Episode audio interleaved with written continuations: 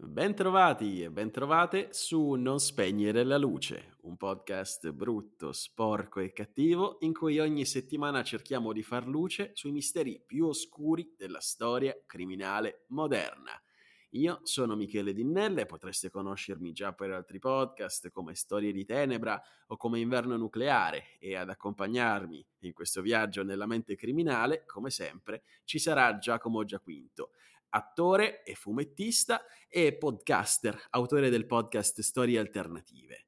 Eh, prima di iniziare ci tengo come al solito a salutare calorosamente i nostri aficionados del gruppo Telegram e ovviamente se volete appassarci a trovare anche voi, commentare insieme a me, a Giacomo e a tanti dei nostri ospiti della puntata della settimana, potete farlo trovando il link per iscrivervi qui sotto nella descrizione di questo episodio. E ovviamente eh, il mio invito è sempre quello di non entrare in punta di piedi, ma di sbattere la porta, di farci sapere eh, chi siete, da dove venite e soprattutto come avete scoperto il nostro podcast, ma eh, ancora più di questo, io visto che abbiamo a disposizione eh, degli strumenti multimediali che Telegram ci mette a disposizione come le note vocali, io vorrei che per una volta sfruttassimo il gruppo Telegram anche per sentire le vostre di voci, visto che voi ascoltate le nostre fin troppo tempo a settimana. Quindi eh, fateci sentire, fateci ascoltare la vostra voce, presentatevi, cogliete l'occasione per eh, entrare nella nostra community e un altro appello che, che, vi faccio, visto che stiamo andando benissimo, siamo stati la settimana scorsa secondi in cronaca nera in tutta Italia, eh, vi invito a lasciare una recensione su Spotify, su Apple Podcast, è gratis, ovviamente ve lo ricorderò anche a fine puntata nel modo che sapete voi, però eh, dateci una mano se volete perché ci aiuta tantissimo. E adesso entriamo nel vivo eh, della puntata di questa settimana perché oggi per la terza volta di seguito siamo lieti di avere con noi un altro amico criminologo. Eh, lui è Francesco Paolo Esposito, professore di criminologia forense, perito legale, ma soprattutto autore di saggi e del podcast Le bestie di Satana 25 anni dopo. Ciao Francesco e grazie per essere qui con noi oggi. Grazie a voi e ciao a tutte, ciao a tutti.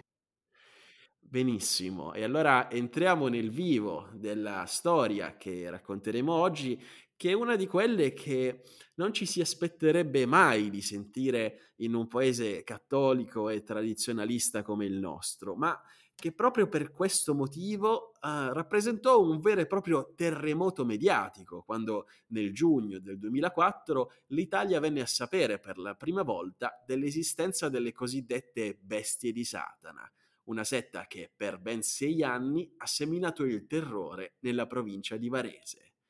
Al gruppo vennero attribuiti dalla procura di Busto Arsizio una serie di crimini feroci, tra cui l'assassinio di alcuni membri, l'induzione al suicidio, ma anche violenze, torture e sevizie.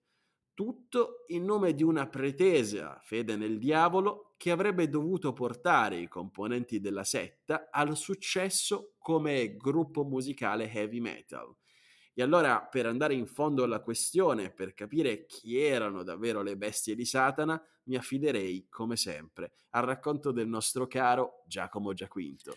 Ciao a tutti gli amici di Non Spegnere la Luce, ciao ragazzi, secondi in Italia in cronaca nera, che per quanto mi riguarda è come Paolo Rossi, Paolo Rossi, campioni del mondo, uguale per me nella mia esperienza narrativa, quindi grazie ragazzi. Eh, sì, tra l'altro voi spesso sul gruppo Telegram mi fate i complimenti per la voce, grazie, io mi, mi imbarazzano sempre i complimenti, grazie, grazie mille. Eh, quindi mi piacerebbe sentire le vostre voci, anche perché dal tono della voce di una persona si possono sempre capire eh, tante tante cose. Allora, oggi racconteremo due storie, e due storie perfettamente parallele, che sia, magari a un certo punto ci sarà un'eccezione alla regola matematica eh, che evita i contatti tra le rette parallele. Eh, lo scopriremo solo alla fine, però.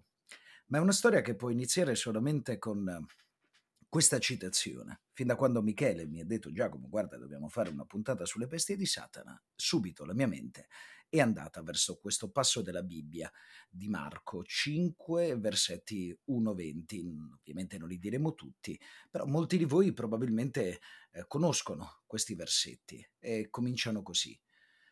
Intanto giunsero all'altra riva del mare nella regione dei Geraseni. Come scese dalla barca gli venne incontro dai sepolcri un uomo posseduto da uno spirito immondo.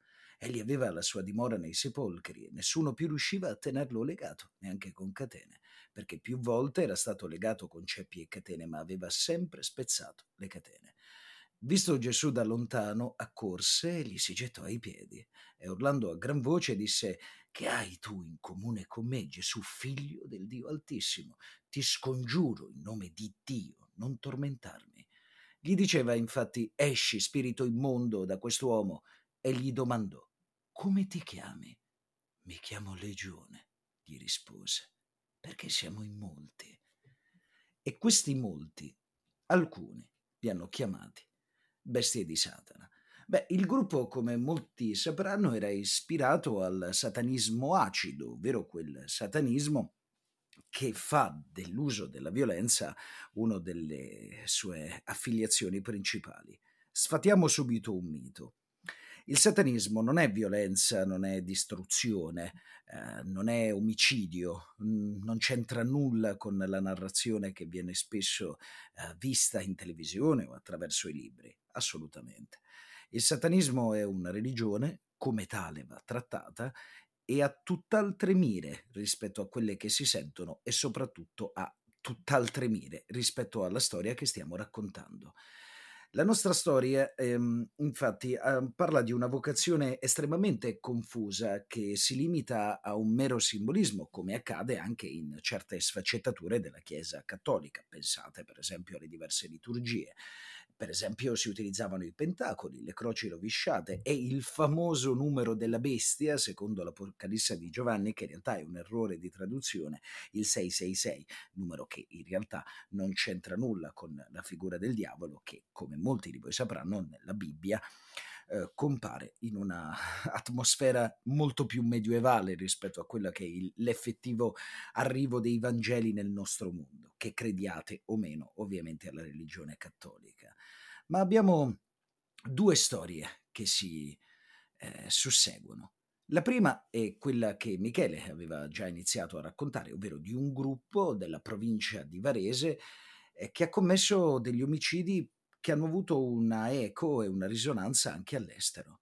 L'altra storia parla sempre di un gruppo di ragazzi della eh, provincia inglese, Newcastle in questo caso, Beh, vedete, questi ragazzi inglesi si incontravano di solito per far uso di sostanze stupefacenti in un parco di Newcastle che si chiama il Grey Chail Park, mentre le bestie di Satana il gruppo era solito incontrarsi in due luoghi, il Parco Sempione, che probabilmente molti di voi conosceranno, uno degli, degli elementi più celebri probabilmente di Milano, e la Fiera di Sinigallia. Ehm, il clima di esaltazione intorno ai due gruppi di cui vi sto raccontando era spesso legato a delle prove di coraggio, le stesse che si facevano probabilmente anche quando noi eravamo ragazzi per entrare all'interno dei club. È una cosa che per esempio succede molto spesso in America per entrare nelle confraternite, lo stesso Michele ve lo potrà confermare visto il luogo in cui vive in questo momento.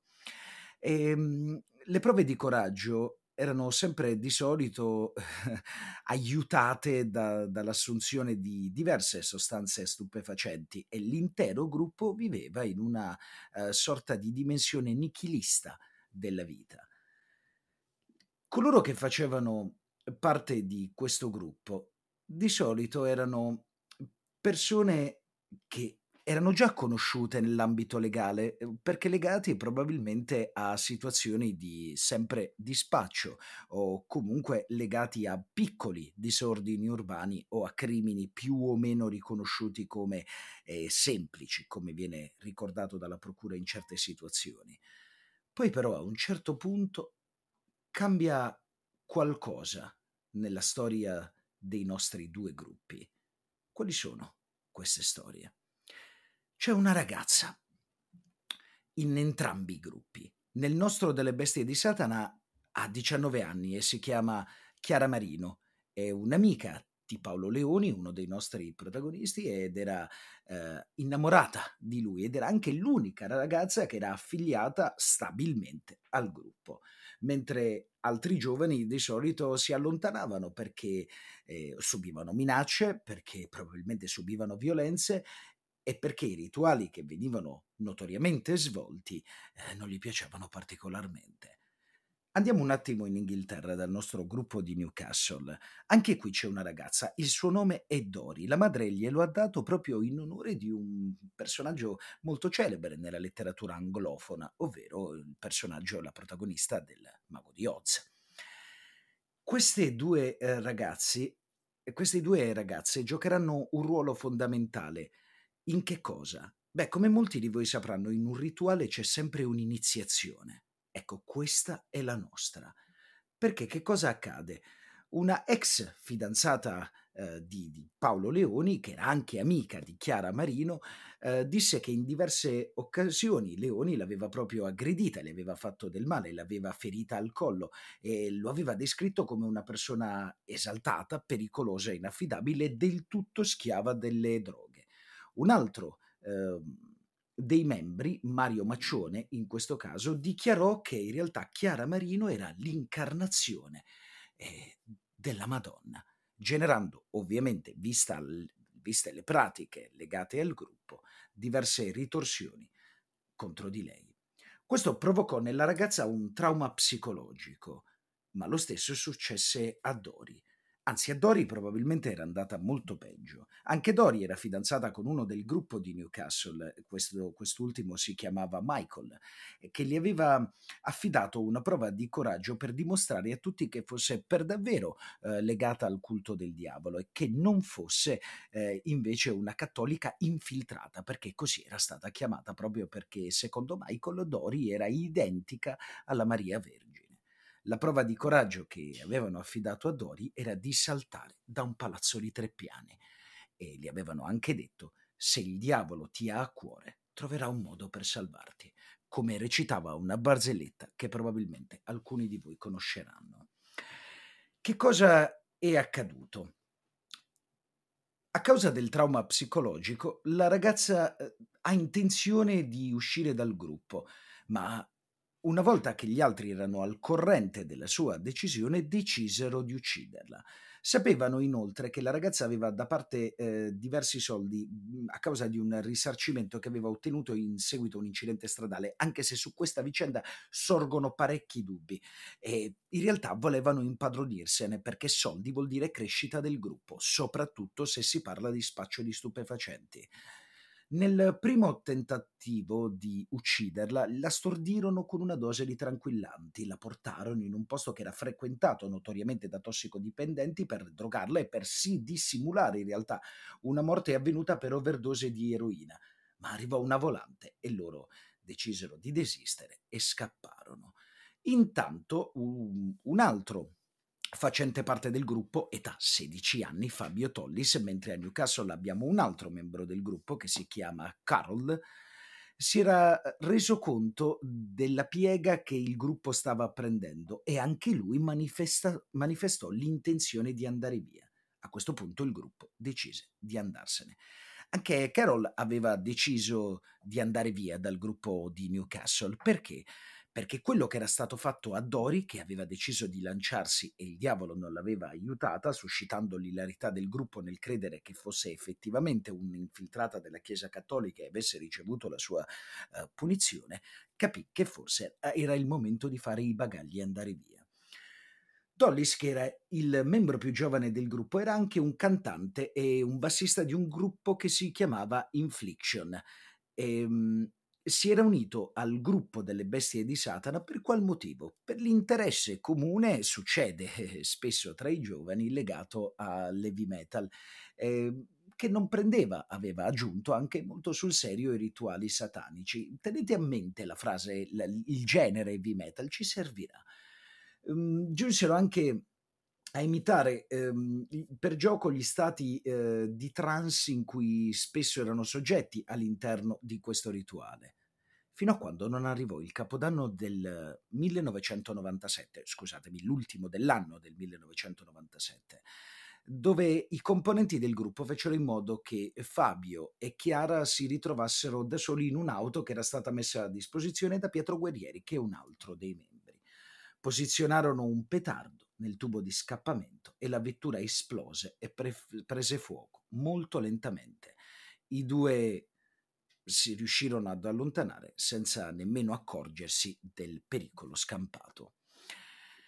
A questo punto però scatta qualcosa nei due gruppi perché qualcosa succede anche a Newcastle, eh, dove il ragazzo Carol che voleva andare via eh, viene legato all'interno di un'auto e quest'auto viene lanciata a tutta velocità all'interno di una strada dissestata. Prende due o tre buche, si ribalta e continua a capitola, ca, capitobolare al, grazie a una discesa, fino a quando non prende fuoco.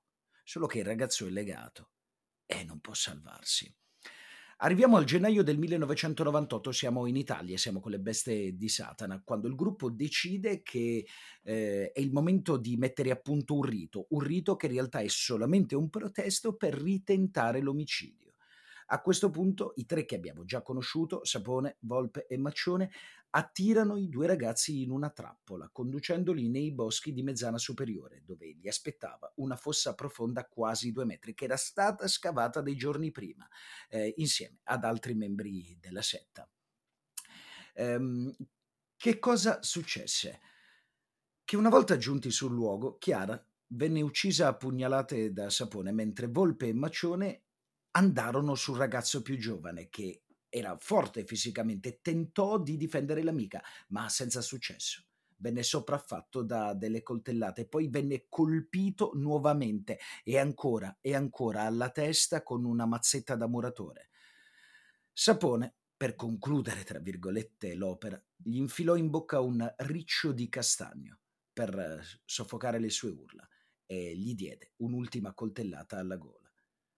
Alla fine le vittime vennero gettate in una fossa e due settimane dopo si recarono, Sapone e Bontade in questo caso, nel bosco per far sparire le tracce dell'omicidio, eh, rimuovendo le foglie che erano sporche di sangue e buttando dell'ammoniaco sulla fossa, perché per chi non lo sapesse l'ammoniaco è un cancellatore di odori, viene spesso utilizzato negli omicidi, forse... Eh, qualcuno di voi lo sa, senza considerare che l'ammoniaco, proprio come accade per esempio con le punture di medusa, scaccia gli altri animali. I corpi mummificati, vennero ritrovati dai carabinieri non troppi anni più tardi. Scherzo ovviamente, perché era il 18 maggio del 2004, a seguito delle indagini relative a un altro omicidio, di cui parleremo fra poco. Ma non c'è solo l'omicidio nelle nostre due storie, no. Perché torniamo a Newcastle, dove c'è una ragazza che si chiama Lucy e sua madre le ha dato questo nome in onore di una splendida canzone dei Beatles, A Lucy in Sky at Diamond che forse qualcuno di voi ricorderà. E ehm, questa ragazza, dopo l'omicidio, si sente in colpa, ma non possono farla fuori perché lei si è quasi barricata in casa, ha quasi fatto perdere le sue tracce, tranne che a un membro del gruppo, Michael, uno dei nostri peggiori protagonisti. E siamo ancora in Italia, sempre con le bestie di Satana, perché c'è un eh, ragazzo, lo avete sentito prima, era anche tornato sul luogo del delitto, Bontade, cognome noto a Palermo, molto meno a Varese, Andrea Bontade. Che cosa era successo? Era colpevole per il gruppo di non essersi presentato la sera dell'omicidio e divenne vittima di vari tentativi da parte degli altri membri di stordirlo con un cocktail a base di droghi pesanti con lo scopo di indurlo al suicidio. Una sera, il gruppo di Newcastle e il gruppo di Varese intimarono ai due ragazzi: Se non lo fai tu, lo facciamo noi. E i ragazzi presero una decisione. A tre giorni di distanza. La ragazza di Newcastle il 24 settembre del 98, il ragazzo il 21 settembre del 98. Bontade, al termine di una serata trascorsa in un locale con gli altri membri del gruppo, che cosa fece? Aveva bevuto parecchi alcolici e aveva assunto anche tanti stupefacenti. Prese la sua auto e si schiantò contro un muro ad alta velocità. morendo sul colpo. Ma non è finita qui, perché facciamo un salto in avanti e arriviamo all'omicidio che porterà poi alla scoperta dei due cadaveri mummificati il 24 gennaio 2004, quando Andrea Volpe riceve un ordine da Nicola Sapone eh, di assassinare una ragazza, Mariangela Pezzotta, che è l'ex ragazza di Volpe. Perché? Perché conosceva troppe cose. L'omertà come se fosse un sistema mafioso che diviene ancora un pericolo. Troppi dettagli sulla scomparsa di Fabio Tollis e Chiara Marino, i due ex membri del gruppo che erano scomparsi dal gennaio del 98 il pretesto è quello di una videocassetta, lo stesso pretesto della nostra storia a Newcastle, dove Michael è sicuro, certo, che la sua fidanzata del momento, che si chiama Margaret, sappia troppe cose e che probabilmente parlerà. La videocassetta di Newcastle è un film molto carino della Walt Disney, Bambi, lo stesso film che scioccherà e farà partire la carriera un po' così splatter di un certo Quentin Tarantino.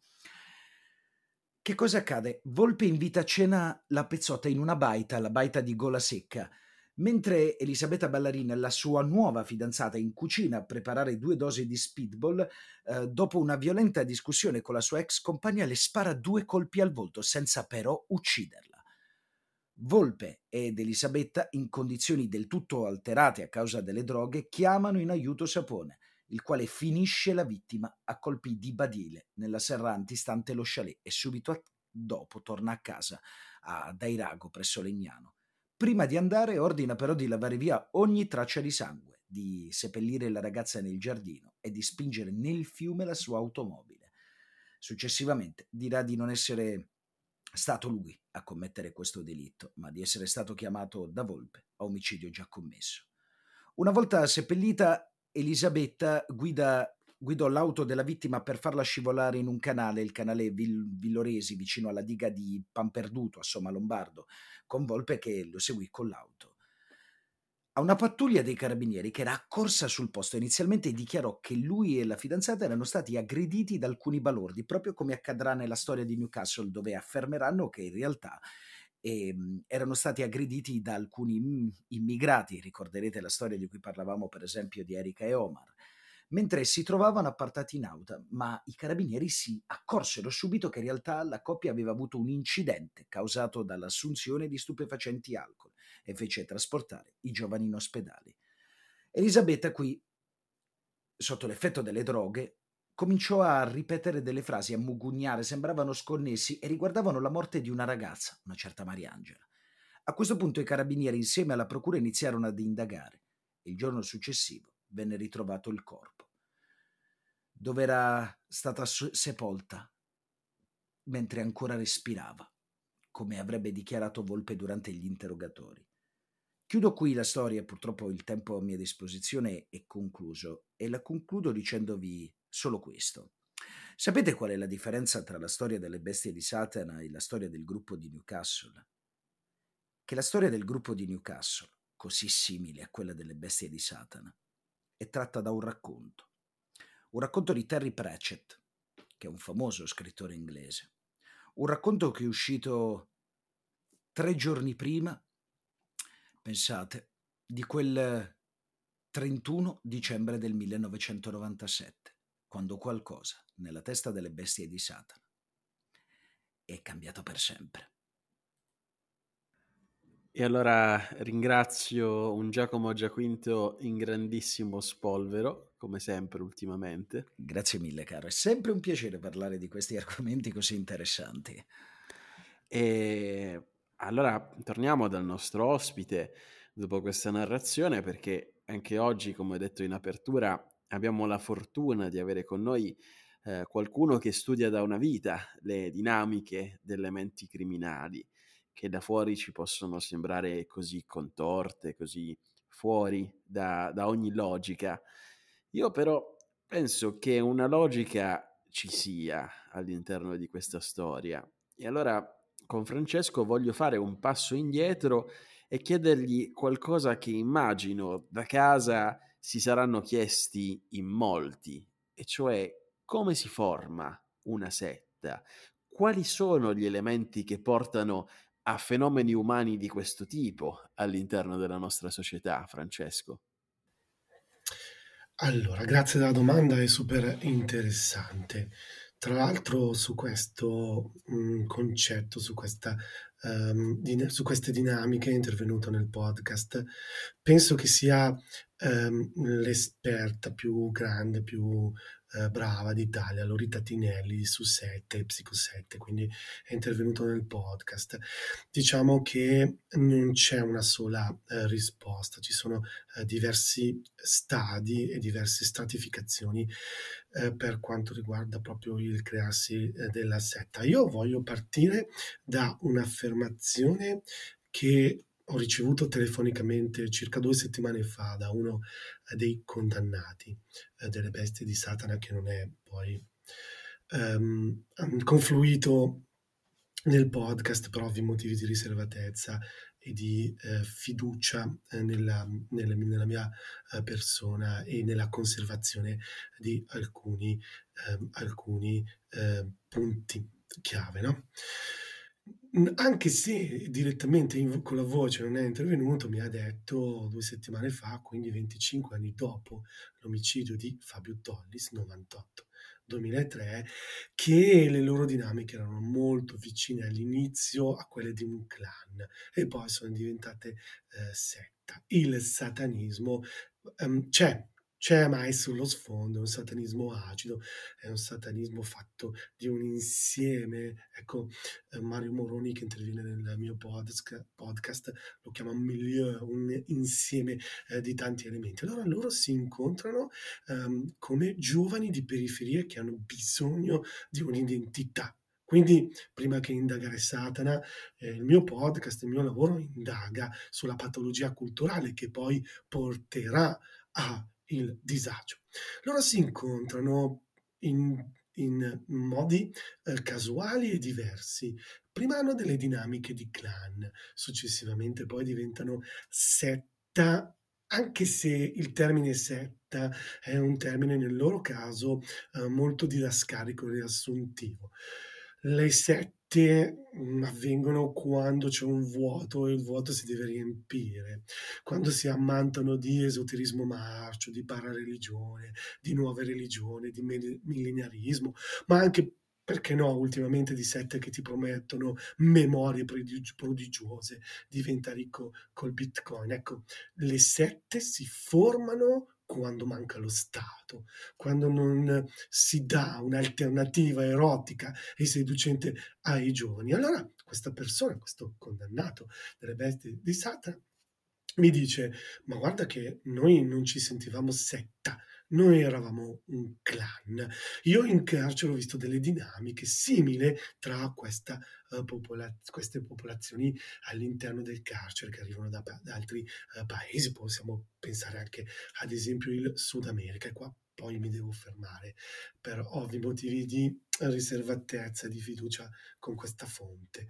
Quindi diciamo che dobbiamo indagare su alcuni fenomeni sociali, i poli i poli, i punti dove si incontravano le bestie di Satana sono diversi.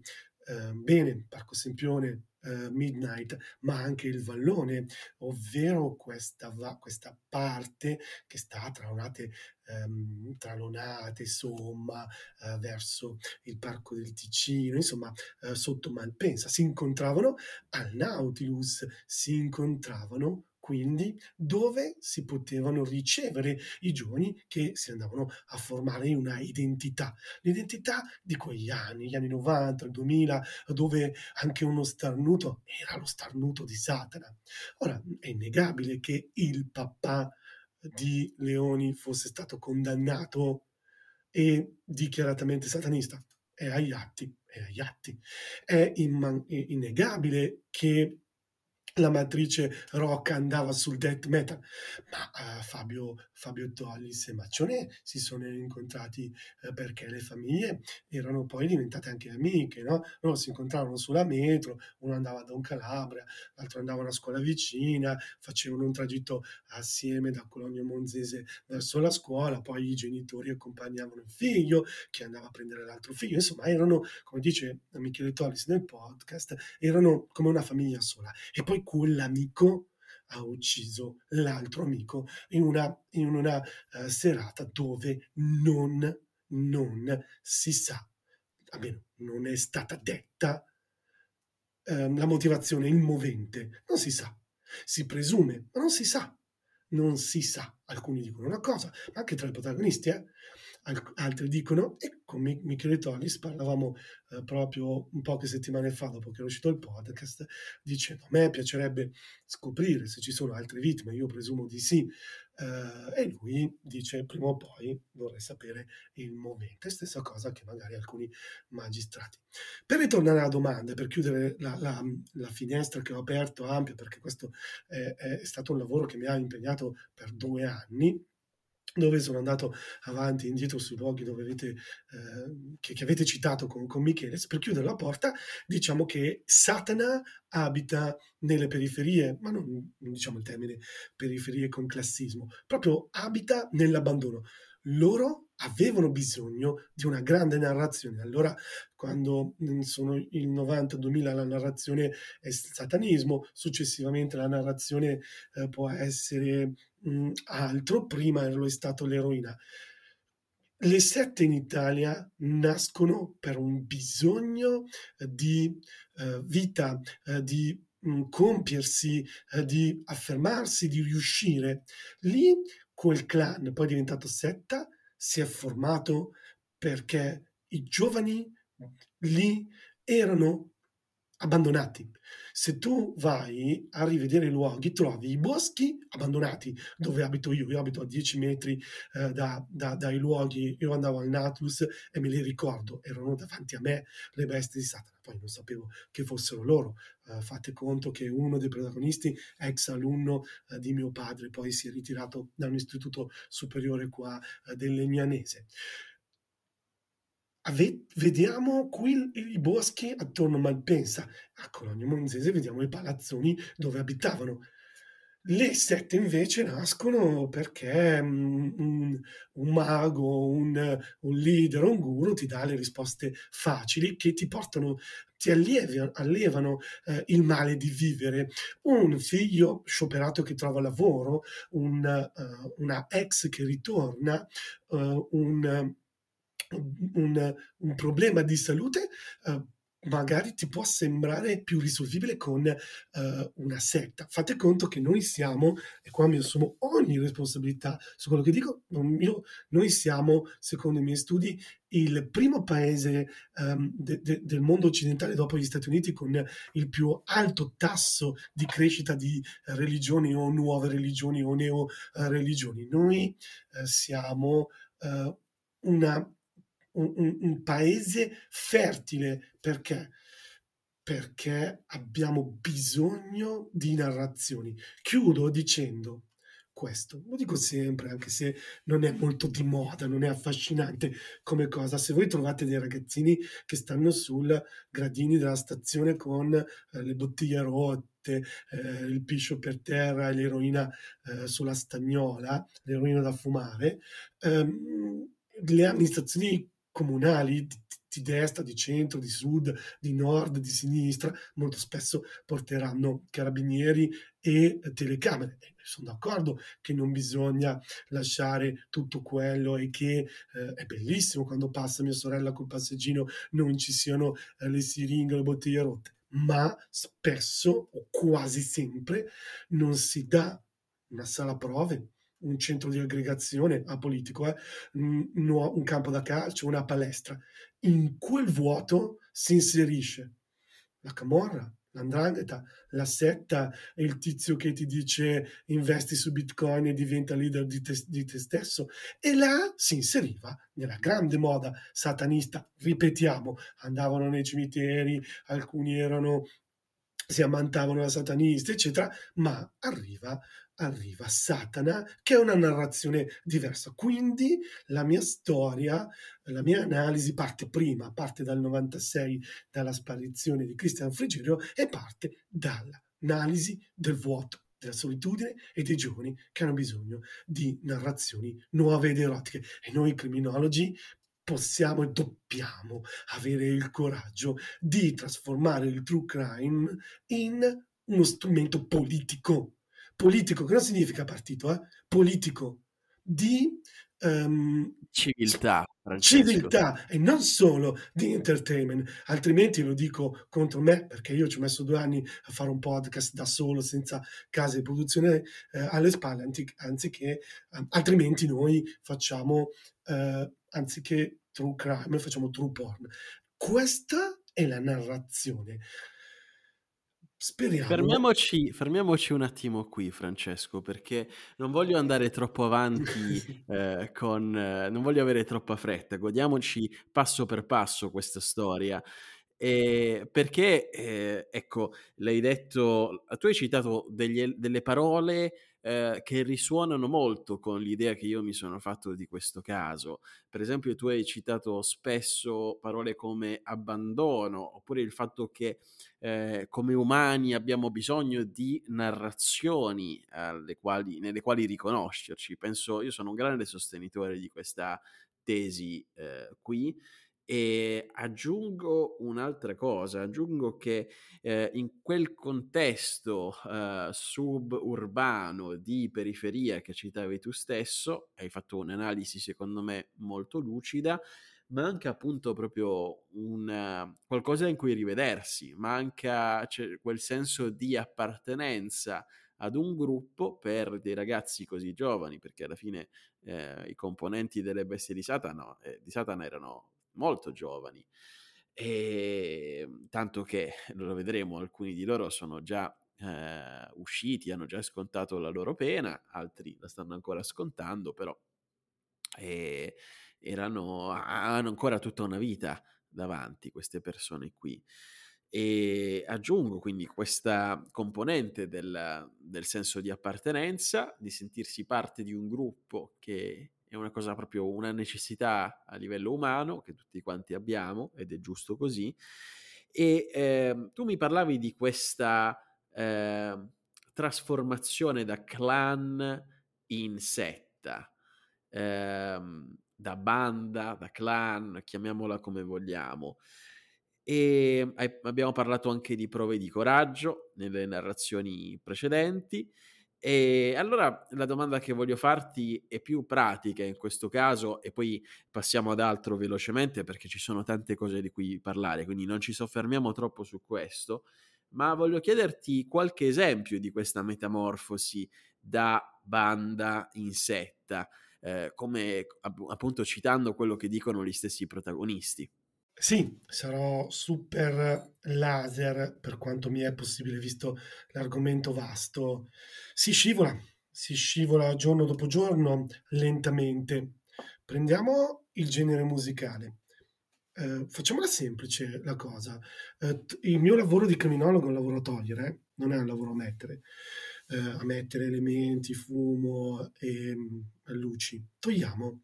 Suonavano il rock, death, metal, ehm, var- varie declinazioni di quel genere, perché, perché comunque se, distor- se, se, fai distorsione la chitarra comunque da rende, perché con pochi accordi puoi fare tanto, perché con la scenografia e le luci e tutto eh, il vesta- vestiario, la divisa, no? la divisa, l'uniforme, eh, l'uniforme tu riesci a portare a casa un, bel, un bello spettacolo e poi di solito aggregano tre o quattro uh, gruppi assieme e cerchi lì di fare veramente qualcosa che sia um, bello, che unisca e che ti faccia essere importante.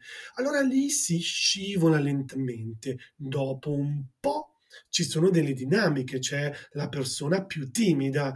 Um, chiedo a Michele Tollis eh, perché ho, ho, cercato di contattare la famiglia di Montade, ma per, per rispetto loro eh, sono più schivi, non, non, non, non, hanno partecipato al podcast. No, chiedo a Michele Tollis, tu te lo ricordi? Sì, l'ho visto eh, poche volte, ma era piuttosto riservato, cosa che poi anche i testimoni, il processo ehm, riporta. C'erano delle personalità un po' più eh, gregarie, poi c'erano le personalità leader, dove ci sono due poli, c'è un, c'è due poli, almeno c'è quella la parte qua di Malpensa dove vediamo uh, Volpe che poi si è pentito, si è dissociato.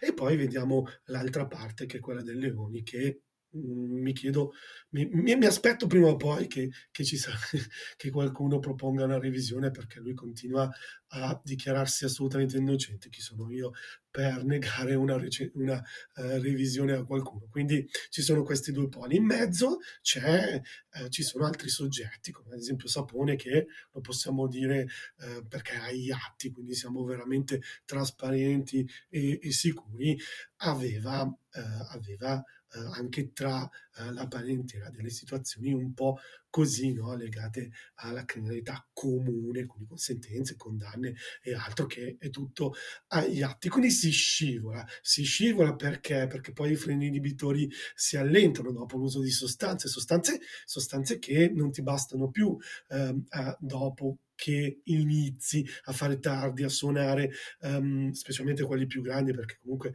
anche Fabio Tollis era controllatissimo, ehm, e veniva portato e riportato, ehm, nei nei luoghi. Quindi ti lascia andare, scivoli, scivoli lentamente, scivoli fino a quando poi vuoi sempre un po' di più, vuoi sempre quella quella adrenalina, vuoi sempre, ehm, quelle piccole endorfine. Chi è che non c'ha 2 endorfine in tasca che ogni tanto se le spara? Ecco, non ce l'abbiamo. Le Si parla si parla, Francesco, anche di buttarsi da da Ah sì, ponti sì, sì, sì, assu assolutamente.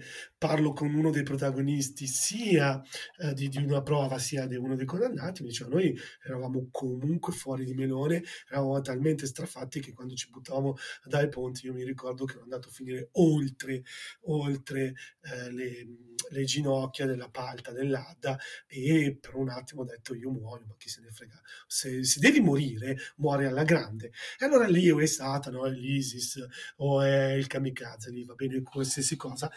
Ehm, e sai, dopo un po' che tu scivoli, che non ti basta più la sostanza, che addirittura ti fai lo speedball, quindi, come ben detto da Giacomo, eroina e cocaina assieme con le sostanze, più alcune piccole micropunte, andava molto di moda.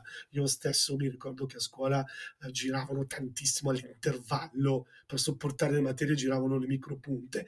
Allora lì vedi che piano piano scivoli. Allora quando scivoli e ti sei ammantato con la divisa, ehm, ti sei, ehm, riconosciuto in un genere che lo fai non perché quello è il genere dei satanisti, ma perché è facile, andava di gran moda. Io stesso io stesso un giorno torno a casa con l'album dei Death SS, mio papà guarda la copertina, mi dice: "Ma tu sei scemo nel cervello?" Mio papà è è stato uno dei professori bestie di Satana, quindi era era abituato a queste situazioni. Si scivola Non torni più indietro, si scivola, guarda ti dico l'ultima cosa perché penso che sia utile. Sembra che non c'entri, ma fidati che c'entra. Un giorno una ho seguito un caso di un uomo che ha cercato di dar fuoco alla moglie, ehm, non ci è riuscito fortunatamente. Successivamente mi ha contattato un'amica della moglie dicendo: "Lui è un criminale, ma questa mia amica è proprio una cretina, perché io non sarei mai arrivata a farmi ehm, a mettermi in questa situazione, ad essere ipoteticamente, no, vittima di un attentato". Io ho guardato e ho detto: "Ma davvero stai dicendo questo?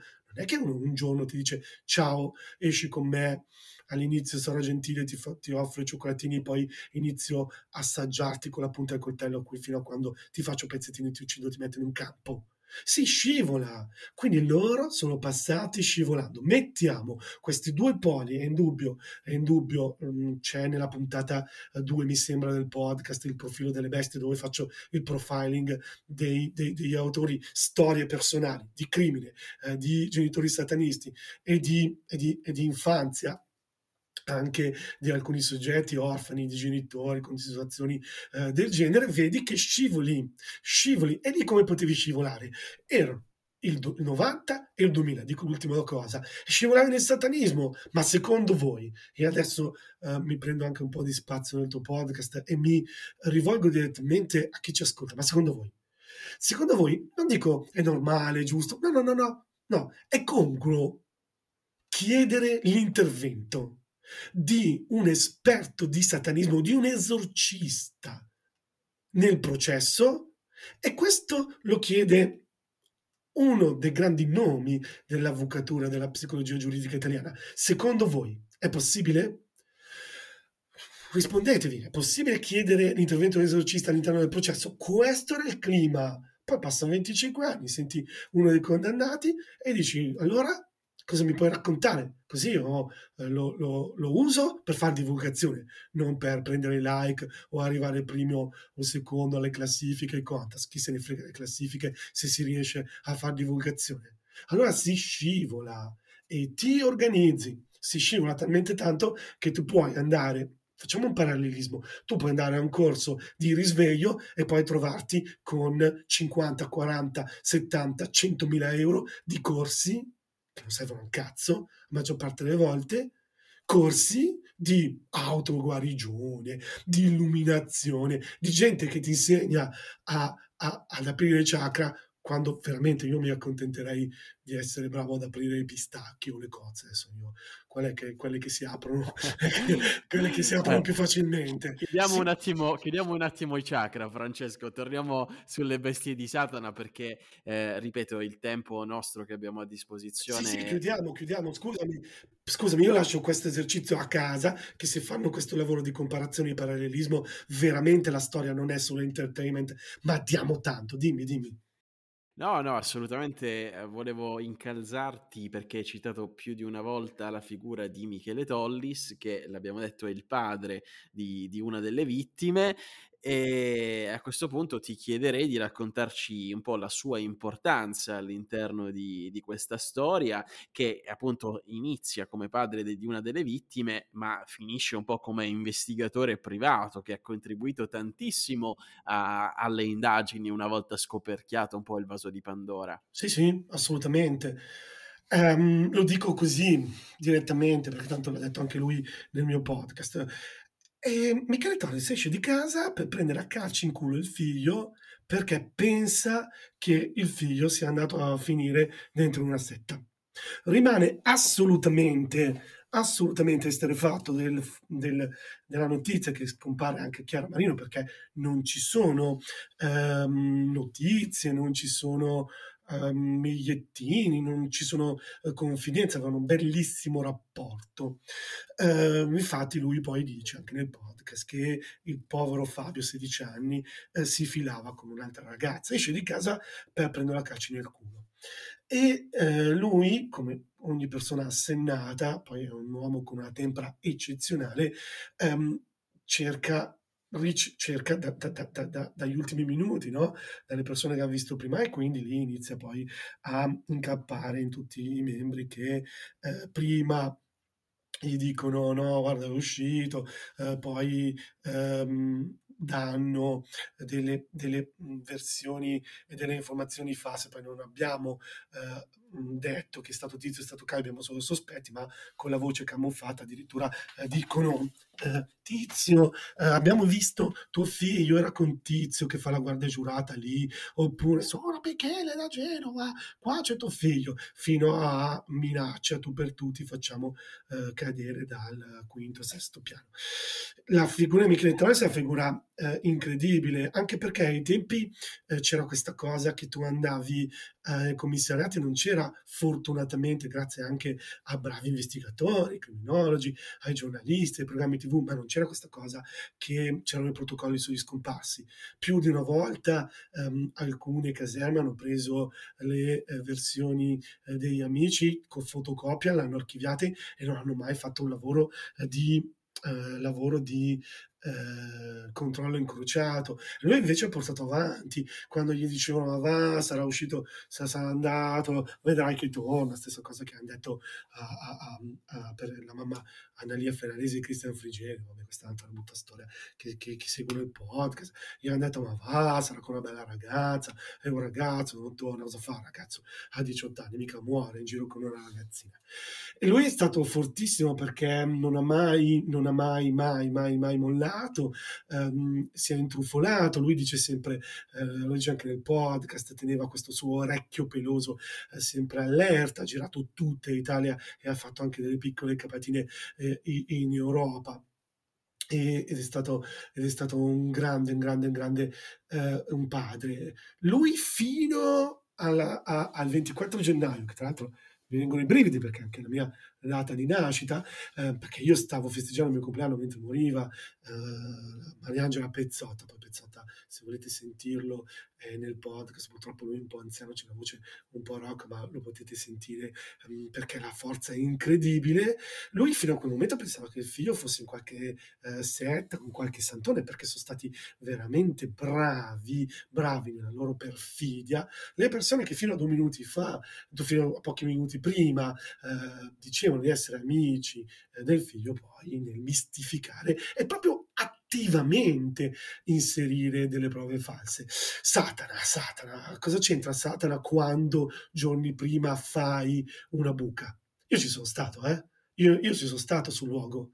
Non pensate uh, chissà che cosa. Case popolari, e andate a vedere chi abitava in quelle case popolari, vietta, bosco, in mezzo al bosco, molto lontano dalla strada, ma molto vicino dal retro eh, di, di, di queste case popolari, la buca buca fatta in maniera semplice che c'è il sottobosco soffice eh, del, della Malpensa. Tu passi dal cimitero di Mezzana, tanto non si può fare turismo eh, dell'orrore perché ormai ci sono gli alberi e la, la foresta si è ripreso ehm, eh, i, alcuni, alcuni, punti, vai al cimitero di, di Mezzana di Somma Lombardo, giri dietro, continui, continui, continui, scendi e un po' eh, poi sulla destra, adesso non si rivede più ma trovi il luogo. Quindi diciamo che è nato in questa periferia, in questo squallore. Quindi adesso non è che voglio togliere eh, il satanismo, l'allure e il romanticismo, nel senso più lato del termine e anche ottocentesco del termine, però la situazione è una situazione così degrada. No, è, è, un pretesto, è un pretesto quello del satanismo, Francesco. Ovviamente eh, un'altra domanda che, che, mi sorge spontanea, che penso da casa eh, si saranno chiesti ancora una volta in tanti, è proprio questa. Tu l'hai toccata così en passant, però voglio tornarci un attimo. Eh, abbiamo detto che l'omicidio eh, del figlio di, eh, di Michele Tollis, eh, Fabio, è avvenuto nel 98.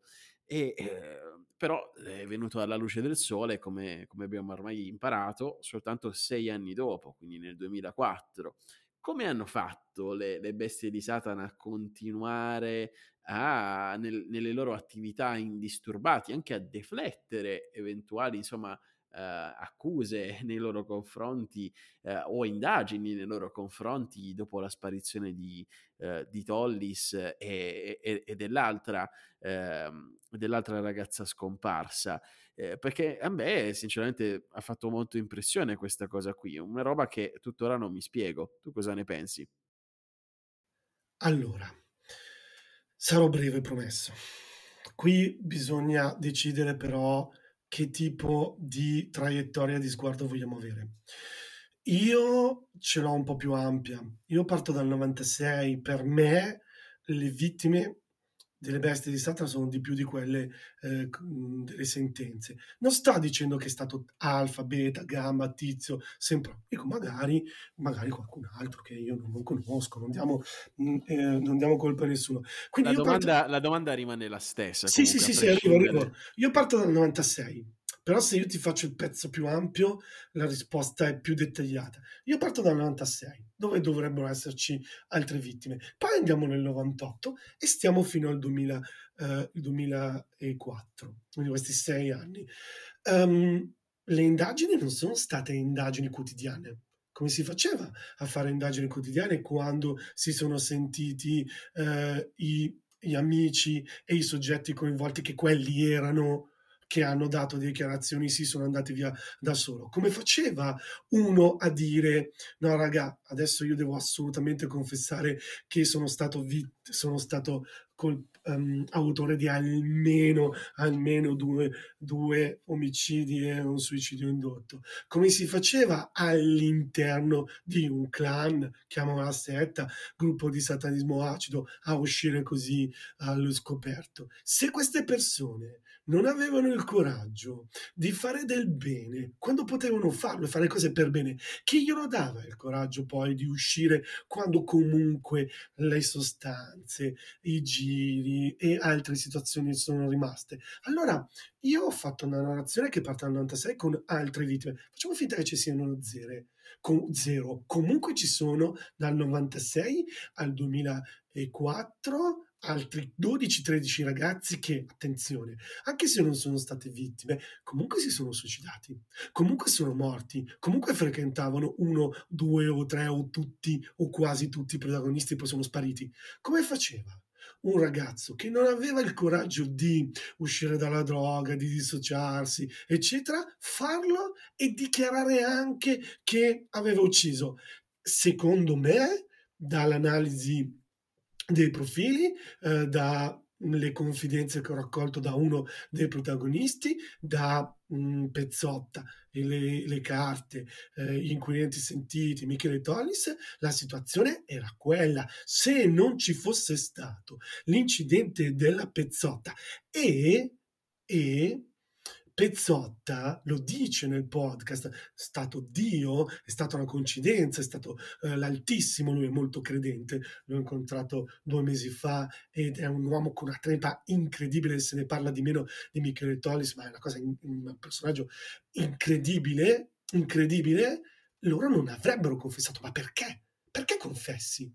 Che è anche un po' il perché io mi sono chiesto non si fa mai luce sulle altre eh, vittime. Dico solo una cosa, perciò sono passato, partito al 96. Tizio viene chiamato da uno dei protagonisti, io poi ho messo il bip eh, nel, nel podcast perché stiamo facendo ancora delle indagini, ehm, sparisce, e pochi giorni prima torna a casa con gli stessi morsi, le stesse bruciature che aveva Fabio Tolis. In questa situazione, perché non hanno detto, perché ci è tanto, perché ci sono stati problemi nelle indagini, non, avevano, non, avevano, non avevano nulla, cosa facevano? Non avevano DNA, non avevano eh, delazioni, non avevano pentiti, non avevano incrociato i fascicoli, addirittura molti li avevano archiviati eh, come allontanamento volontario, quindi era impossibile, eh? Se non si fosse dissociato uh, Volpe, non ci fosse stato un incidente sul perduto, che poi io ci sono stato più di una volta anche con Michele Tolis, cioè un conto vederlo alla televisione, ma lì quando lo vedi dici ma come cavolo è possibile che quella macchina si sia andata a incastrare in quel modo che avanti, indietro, indietro, avanti, anche a distruggerla, perché comunque aveva i vetri rotti, botte davanti, botte dietro, no, non si scastrava. Come si può, come si può è impossibile tenuto conto del profilo degli offender che eh, loro avessero confessato e gli inquirenti non, ta- non avevano così tanti elementi. Come possiamo credere?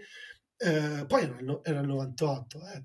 Cioè, adesso, adesso abbiamo um, una coscienza, anche grazie a Michele Tollis, sugli scomparsi, dei protocolli, non esiste più quella una cazzata che dei film che si dice ah, aspettiamo 24 ore, scompare, basta anche un minuto, basta anche un minuto, si parte specialmente con i minori. Questa è la risposta, difficoltà nei fascicoli. Alcune caserme che, oltre a quelle meravigliose che hanno lavorato bene, hanno messo i fascicoli, non, hanno, eh, non, li, ha, non li hanno confrontati, loro che non avevano e non hanno tuttora, se ci fossero degli altri omicidi, nessun motivo per confessare. Questa è la situazione. Allora perdonatemi se stasera tolgo un po' l'allure del satanismo, questa è una situazione di, di, di degrado, è una situazione eh, di omertà, una situazione di criminalità, è una situazione che rispecchia quegli anni. E noi siamo qui come sempre proprio per questo motivo, perché eh, vogliamo tenere la luce accesa su, su questi argomenti. Ma visto che il nostro tempo sta volgendo al termine, io come al solito tornerei per un attimo dal, dal, nostro Giacomo Giaquinto per sapere, e sono curioso anche io personalmente, se ci sono dei documentari, delle serie che non possiamo perderci su questo argomento. Allora, innanzitutto grazie per tutto quello di cui abbiamo parlato. Beh sì, esiste un film discreto secondo me di Emanuele Cerman che si chiama In nomine Satan, un film del 2012. Se volete guardatelo, racconta più o meno bene la, la, la, ciò che è successo, anche se a me non fa particolarmente impazzire come, come film, devo essere sincero. Ehm, per quanto riguarda i documentari, vi consiglio Le bestie di Satana di Dr. Crime 20, che è molto molto interessante, è un documentario del 2021, lo trovate su YouTube. L'altro è uno su Discovery Plus, davvero davvero molto bello, tra l'altro recentissimo, quindi eh, assurge anche alle nuove teorie a ciò che succede ma non solo, eh, ce n'è un altro eh, molto molto bello che in realtà è uno spettacolo teatrale che si intitola Poco più di un fatto personale di Marco Di Stefano che a me piace tantissimo come attore, Stefano Beghi bravissimo regista Eh, detto questo, questo è ciò che io vi consiglio di guardare eh, per quanto riguarda la gamma di cose dedicate alla, alle bestie di Satana. Lo spettacolo teatrale, secondo me, su YouTube lo trovate. Benissimo, allora ringraziamo eh, per i consigli il nostro Giacomo Giaquinto e torniamo come promesso eh, come da prassi dal nostro ospite per eh, la consueta domanda finale e mh, ci sono tante cose, ti dico la verità, Francesco, di cui mi piacerebbe parlare, continuare a parlare con te su questo argomento. Io vi rimando ovviamente al podcast Le bestie di Satana 25 anni dopo per approfondire la, la questione. Eh, ce n'è anche un altro della Warner. Eh, molto valido e questo lo diciamo insomma per eh, una questione di eh, equità eh, di par condicio. E ehm, allora, mhmm, ripeto, Francesco, la, di tante cose non, non, non, siamo riusciti a parlare, anche il fatto che, come dicevi tu stesso, le vittime delle bestie di Satana, di Satana potrebbero essere molte di più di quelle certificate, perché c'è tutto un sottobosco di persone invisibili, chiamiamole così, magari prostitute, immigrate eh, da, da fuori dall'Europa e che, che mhmm, si dice siano state coinvolte in questi riti e magari non se ne è più saputo nulla. Eh, tanti giornalisti hanno parlato addirittura di un terzo livello all'interno di questa organizzazione. Questa è una delle cose che mi incuriosisce di più e magari cerca di, di dirci la tua in maniera sintetica e anche eh, di, di dirci come si possono evitare in futuro, come si possono prevenire questo tipo di fenomeni. Allora, sul terzo livello non ci sono non ci sono risultanze né indiziarie né probatorie, non ci sono elementi. È una bella suggestione, ma spesso le suggestioni rimangono tali. È giusto che ci siano perché eh, bisogna sempre avere uno spirito di indagine, ma non ci sono prove. Io non credo in questo, eh, questo livello.